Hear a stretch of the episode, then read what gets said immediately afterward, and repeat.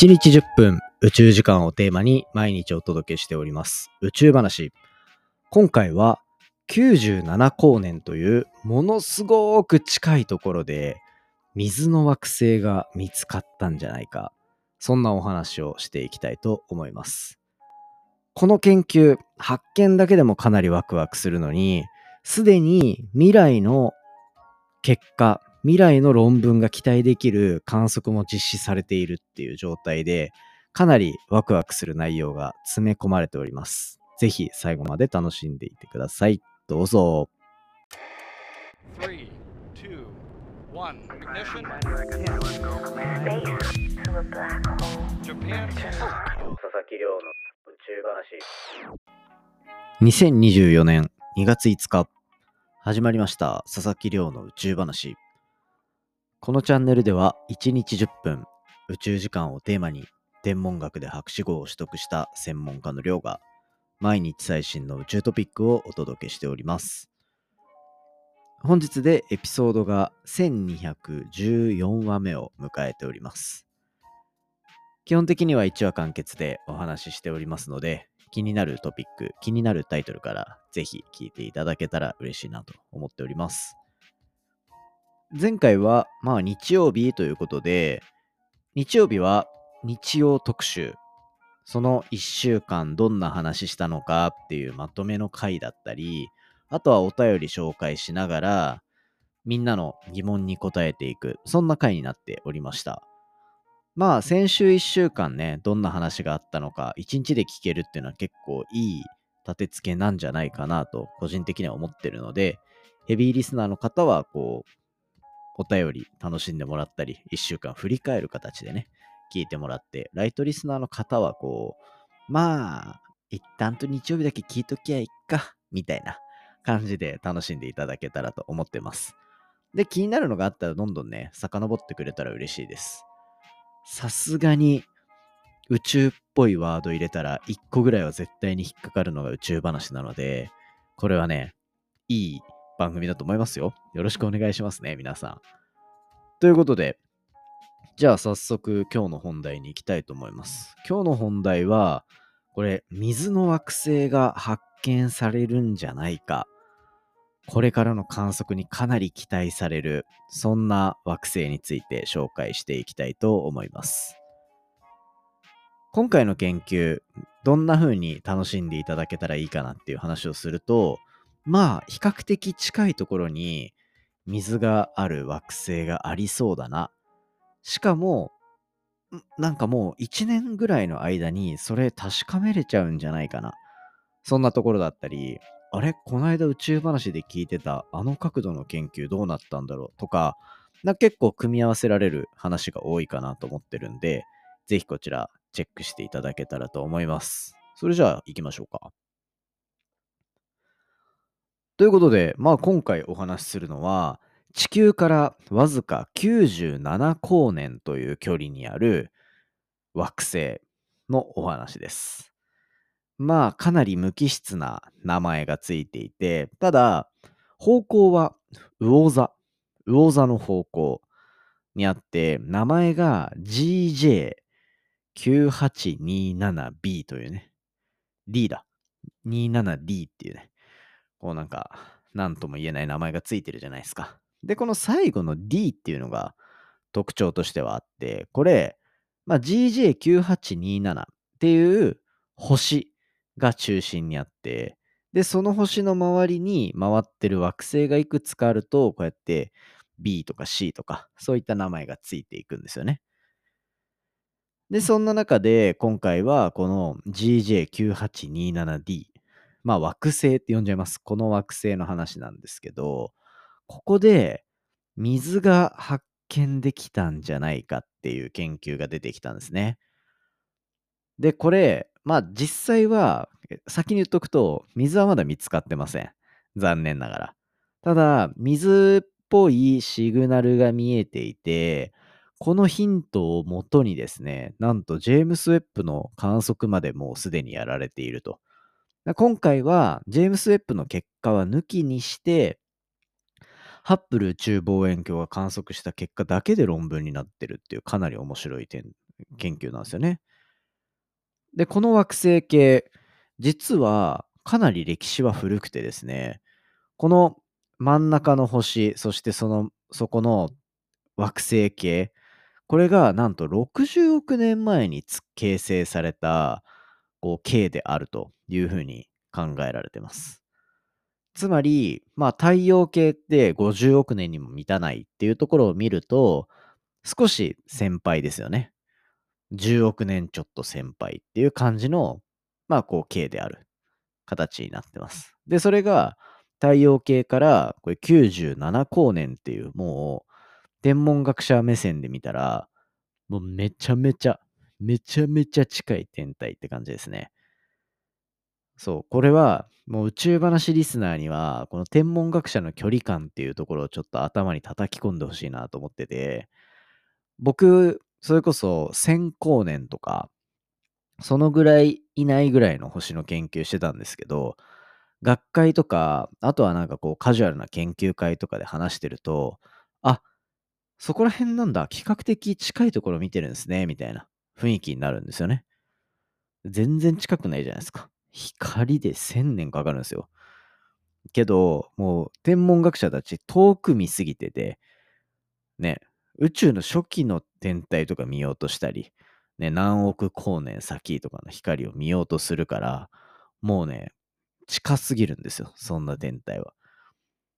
で、今回はこれ97光年ですよ。もう近所、隣町。まあそういう風に表現してもいいんじゃないかぐらいの、まあそんな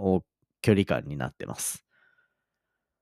で、ここで見つかったこの惑星っていうのが、直径がだいたい地球の2倍ぐらい。地球の2倍ぐらいっていうとこで、まあ比較的地球にサイズは似てますよね。なんか世の中のこの惑星とかって、まあサイズとか、あとは岩石でできてるか、ガスでできてるかっていうので、まあ大きく分けられて、地球っぽいやつをまあ地球型惑星って呼んで、木星っぽいガスでできた巨大なものを木星型惑星って呼んだりするんですね。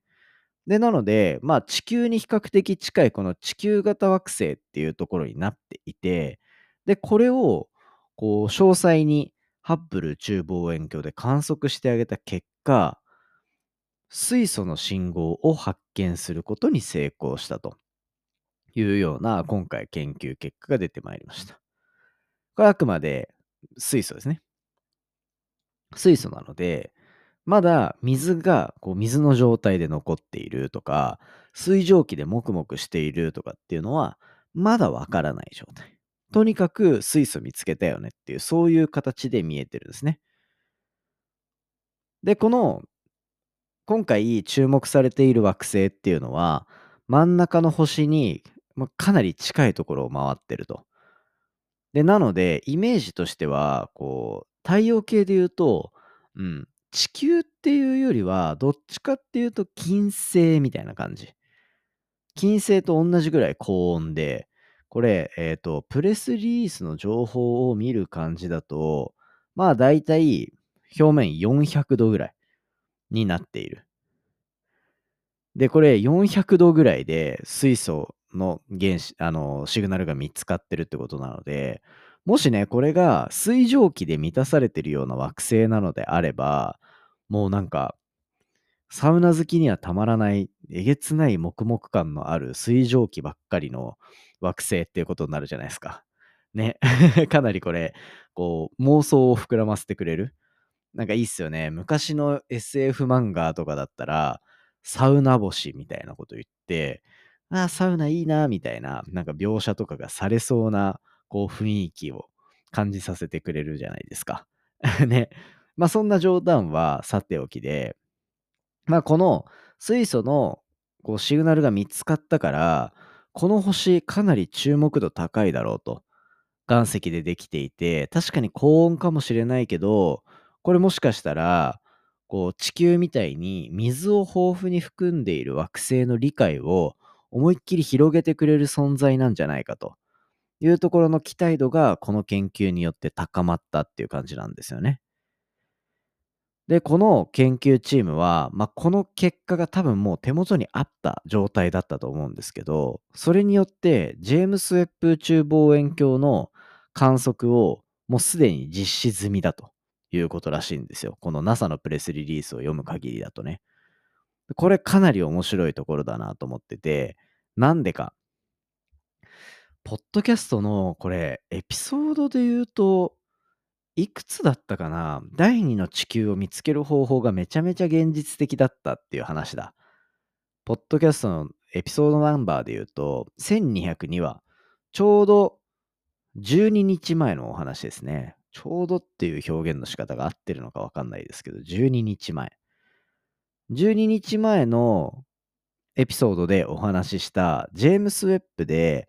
地球っぽい惑星第2の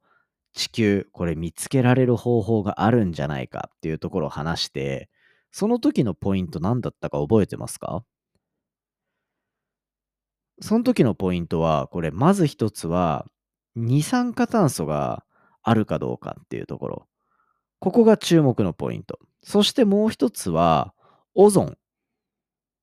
ね、表面に酸素があって、で、その酸素を使って、酸素と中央の星から照射される放射線の関係でオゾンが作り出されていて、そのシグナルがジェームス・ウェッブだと見つけられるんじゃないかっていうところの期待がかなり高まっていた状態だったんですよね。で、そんな方法もできるよねと。で、そういうシグナルをつかむためには、大量の観測時間が必要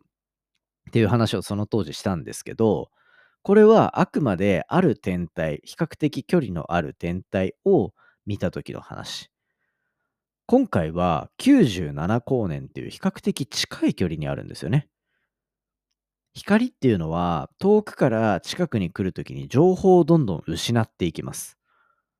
けど97光年ってめちゃめちゃ近いっていう話をしたんですけどそうするとこれ光の情報がたくさんあるからジェームス・ウェッブのスポットの観測ですら、これ大気を解き明かすことができる可能性があるんじゃないかと僕思ってるんですよね。そうすると、今回、まあ表面の温度はものすごく高いっていうのが分かってて、まあ、あくまで地球っぽいかでいうと微妙かもしれないんですけど、まあ水蒸気というかこう水素のシグナルが果たしてどういう姿だったのかっていうのがきっと捉えられるし、加えて、その1202話で話したみたいな、じゃあ、その水素がずっといてとか、あとは地球よりも10億年長く生きている星の周りのこの惑星系で、岩石でできていて、水素もあるのに、じゃあ今どういう環境になってんのか。金星に似てるとしたら、金星とどれぐらい一緒でどれぐらい違うのかとか、そういったとこまで、このジェームス・ウェッブ宇宙望遠鏡の観測結果で分かってくると思うんですよね。で、そこまで言及できる内容とかになってきていれば、まあ、もしかしたらこれ、ネイチャーとかに出てくるんじゃないかなと思って、このちょっとカナダのモントリオール大学、モントリオール大学の研究チームのこう成果っていうのは、こっから1年ぐらいちょっと注視していきたいなと個人的には思っていたりします。っていうので、なんかこう、ジェームス・ウェップがどんどんどんどん成果を出していく中で、このタイミングで、これ確か12月とかに出てた論文なんですけど、あの、ハッブルの研究結果が表に出てくるっていうところの面白さ。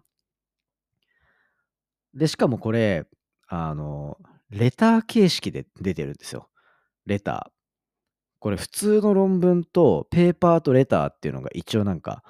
業界の区切りとしてあって何が違うかっていうとレターっていうのは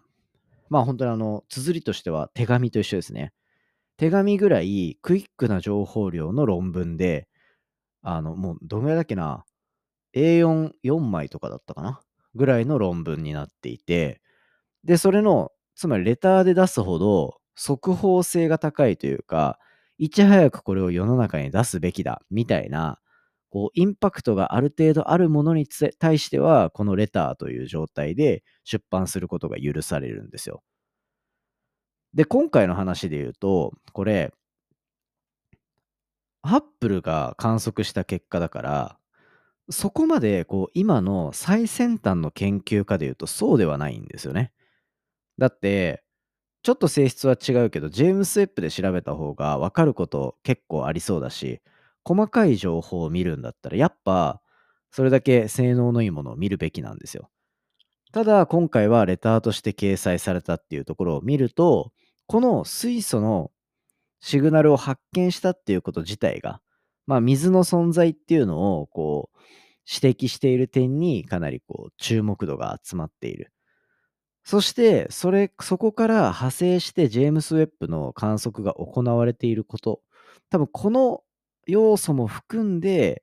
このレターの価値が出てるんじゃないかなと思うんですよ。なのできっとこれジェームス・ウェッブ面白い結果出してくるんじゃないかなと個人的には想像しているのでワクワクしますねっていうそんなお話でしたね。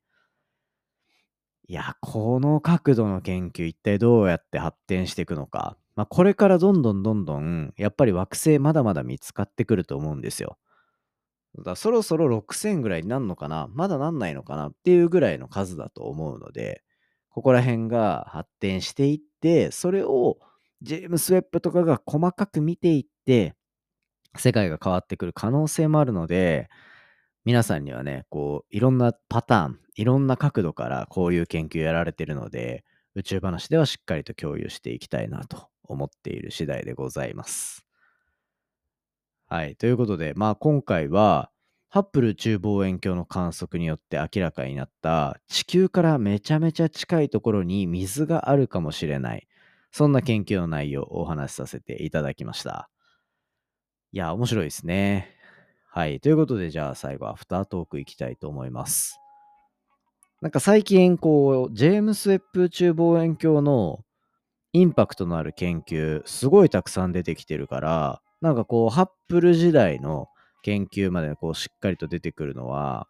うん、なんか素敵な流れだなと思いましたね。まあ、こっからどういう研究に発展していくのか、系外惑星、本当に注目なんで、なんかこういうとこ知りたいな、みたいな。そうじゃないと、どんどんどんどん、あの、発展してった話ばっかしちゃうので、ここがわからんぞと。過去に話してるかもしれないけど、ここわかんないなっていうのがあったら、質問とかで、じゃんじゃんお寄せください。太陽系以外の惑星の研究、たくさん研究出てて、マジで面白いんで、いろいろ紹介できたらと思ってます。そんな中で、まあ、いただいたコメントにはしっかりと返事をしていきたいというところで、一つコメント読み上げさせていただきたいと思います。こちらリスナーネーム、フェリックスさんからいただきました。2月3日の回拝聴しました。フレアの研究大事ですね。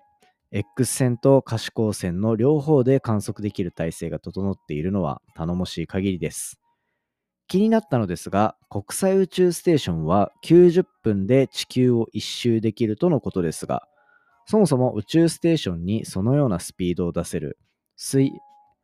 推進装置が備わっているのでしょうか？また、マキ氏は90分で全点を X 線で観測できるとのことですが、そんな広い領域からどうやってフレアを起こしている星を見つけることができるのでしょうか？聞きながらふと疑問に思いました。中央大学小石川キャンパス、私も一度見学してみたいです。明日の放送を楽しみにしています。と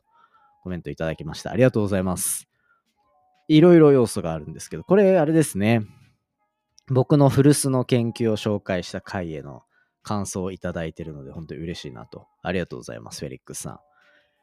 でですね、えっ、ー、と、まずあ、中央大学は小石川キャンパスではなくて、これ、後楽園キャンパスですね。あの、まあ、調べたらどっちでも出てくるんでいいかなと思うんですけど、一応訂正しておきます。で、えっ、ー、と、まず一つ目の質問。宇宙ステーションは90分で地球を一周できるとのことですが、そもそも宇宙ステーションにそのようなスピードを出せる推進装置はついてるのでしょうか？で言うと、ノーですね。宇宙ステーションはもう人工衛星として見てもらえればよくて、90分で地球を回っているのは、なんて言うんでしょうね。その、こう地球の周りをぐるぐる回るスピード、第一宇宙速度と呼ばれるものでぐるぐる回っているから、落ちないんですよね。もちろん宇宙環境だからっていう条件付きです。ね、あの空気抵抗とか増しちゃうとどんどん落ちてっちゃうんですけど、まあ、宇宙ステーションはこう宇宙空間をぐるぐるぐるぐる回っていて、で、あのしっかりとその軌道で地球の周りをぐるぐる回れるスピードを確保しているから、こう推進することなく落ちずに地球の周りをぐるぐる回れるというような感じですね。こう推進剤で回らなきゃいけない場合はもうそんな15年も国際宇宙ステーションもう20年近くになるんですけどもうそんなできませんね。なのでそこはちょっとねしっかりと押さえといてもらいたいなと思いました。そしてもう一つこれめちゃめちゃいい質問だったなと思いましたね。マキシは90分で全点を X 線で確認できるとのことですが、そんな広い領域からどうやってフレアを起こしている構成を見つけるのでしょうか？これはですね、めちゃめちゃいい角度の質問。あの、フレアかどうかは最初わかんないんですよ。単純に、ここなんか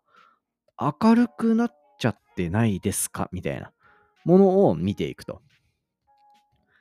で、なんか明るくなってる場所が見つかった。で、それは明るくなったけど、別に恒星フレアかどうかもわかんないし、新しく生まれたブラックホールかもしれないし、はたまた全然違う天体かもしれないという状況で見つかるんですよね。それを過去観測されてる別の衛星のカタログのデータとか、もろもろと重ね合わせて、この位置にはこの星がいる。だから、このこの光はこの星からのフレアであろうということを画像上の位置の検知だったり、他の衛星のカタログとの照らし合わせだったり、あとは光の種類を細かく分析してみて、フレアっぽいですねって言えるかどうかとか、結構こう、多角的に見て、恒星のフレアなのかどうかを判断するんですよ。なら、ただ光っただけだとフレアかどうかわかんない。なら、こうフェリックスさんの疑問はもう科学者目線そのものっていう感じでめちゃめちゃ最高の角度ですね。だ回答すると、他のデータと照らし合わせる。画像上の位置をしっかりと特定してそこと参照する。で、さらに飛んできた光っていうのを詳細に分析してあげて、まあ、フレアと言っていい光の情報なのかどうかを確認する。それを見た結果、世界中に速報の論文を流すっていう、こういうステップがあるんで、その、光った、バーっていきなり速報論文書けるかっていうと、実はそうではなくて、実はこう、最速で最高のスピードで分析をしなきゃいけないっていう実力も問われてくるっていう、そんな世界なので、これはね、みんなにもちょっと知っておきておいてもらいたいなと思って質問紹介させていただきました。フェリックスさんありがとうございます。ということで皆さんからの質問もじゃんじゃんお待ちしております。今回の話も面白いなと思ったらお手元のポッドキャストアプリでフォロー、フォローボタンの近くにある星マーク、こちらでレビューいただけたら嬉しいです。